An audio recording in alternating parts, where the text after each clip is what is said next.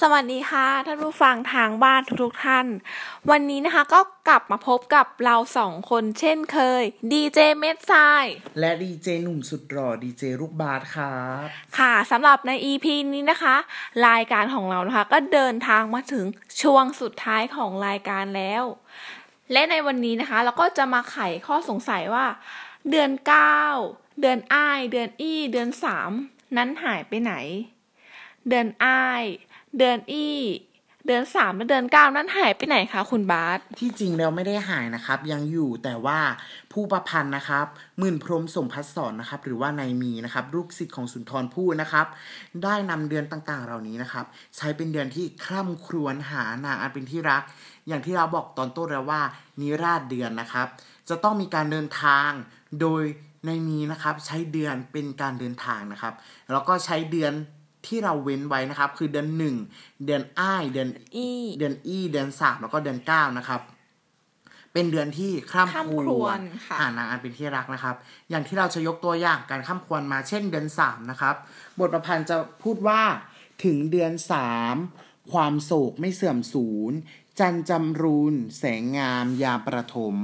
ดาลาราย พรายพร่างน้ำค้างพรม พี่นั่งชม จันเพ่ง เปล่งพโยมนะครับ โอ้พอฟังการข้ามควรของนายมีแล้วรู้สึกว่าเดือนนี้เนี่ยมันเกิดความเศร้าโศกอย่างมากเลยค่ะ ใช่ครับจะเห็นได้ว่าจะมีผู้ชายคนหนึ่งนะครับ คิดถึงหญิงอันเป็นที่รักนะครับ โดย มองพระจันทร์ แล้วมองพระจันทร์ไปแล้วทำให้คิดถึงยิ่งขึ้น เปรียบพระจันทร์เนี่ยเหมือนเป็นดวงหน้าใบหน้าของผู้หญิงคนนั้นเลยนะครับค่ะ เดี๋ยวเรามาสรุปสรุปกันหน่อยนะคะ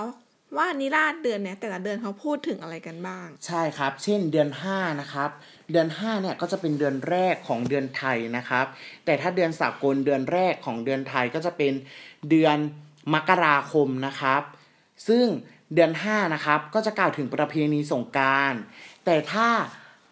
เป็นทางปฏิทินไทยก็จะเป็นเดือนมกราคมใช่ไหมครับ ที่เป็นปีใหม่ แต่ว่าถ้าเป็นเดือนไทยเนี่ยคนไทยเชื่อว่าปีใหม่ไทยเนี่ยจะตรงกับประเพณีสงการคือเดือนเมษายนนะครับ ต่อมาเดือน 6 จะเกิดประเพณี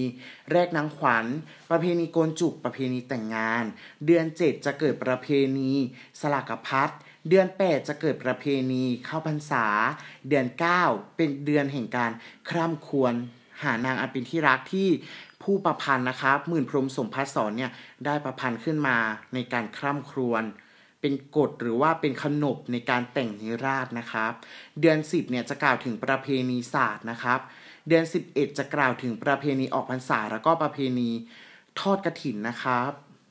ค่ะ ส่วนเดือน 12 นะคะ จะกล่าวถึงประเพณีลอยกระทงค่ะ แล้วก็กล่าวถึงประเพณีทอดพระป่า ประเพณีเทศมหาชาติ เดือนอ้ายนะคะ กล่าวถึงข้ามควรถึงนางอันเป็นที่รัก เดือนยี่ก็เช่นกันค่ะข้ามควรถึงนางอันเป็นที่รักและเดือนสามก็เช่นเดียวกันค่ะข้ามควรถึงนางอันเป็นที่รัก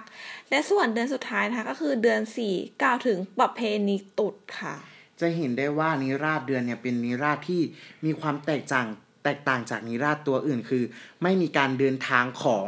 ผู้ประพันธ์นะครับ แต่ว่าใช้เดือนนะครับเป็นการเดินทาง เป็นใช้เวลาเป็นเครื่องเดินทางนั่นเองนะครับ เป็นนิราศที่มีความเป็นเอกลักษณ์ แล้วก็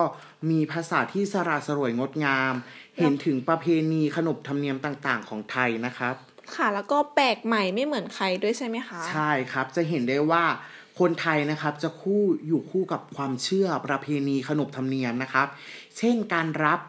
ศาสนาพราหมณ์เข้ามาร่วมกับศาสนาพุทธ แล้วก็ยังมีศาสนาของศาสนาผีเข้ามาอยู่ด้วยนะครับ คนไทยจะเชื่อเรื่องของความกตัญญูเป็นที่ตั้งนะครับ ก็คือจะเห็นได้ว่า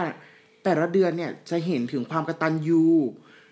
ต่อบรรพบุรุษที่ร่วงรับไปแล้วหรือว่ายังมีชีวิตอยู่นั่นเองนะครับ เขาจะเชื่อว่าความกตัญญูนะครับ จะทำให้ชีวิตครอบครัวการเป็นอยู่ของเขาอะเจริญรุ่งเรืองมากขึ้นนะครับ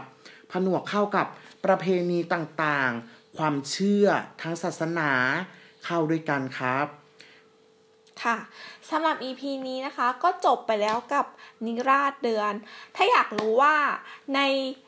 EP ต่อไปเนี่ยเราจะมาพูดถึงวรรณกรรมเรื่องใดก็อย่าลืมติดตามกันนะคะ ใช่ครับ และที่สำคัญถ้าเพื่อนๆสนใจนิราศเดือนนะครับ สามารถสืบค้นข้อมูลเพิ่มเติมได้นะครับ เพราะเป็นสิ่งที่คนสำคัญกับทุกคนมาก เพราะว่าประเพณีขนบธรรมเนียมเนี่ยเป็นสิ่งที่เราปฏิบัตินะครับ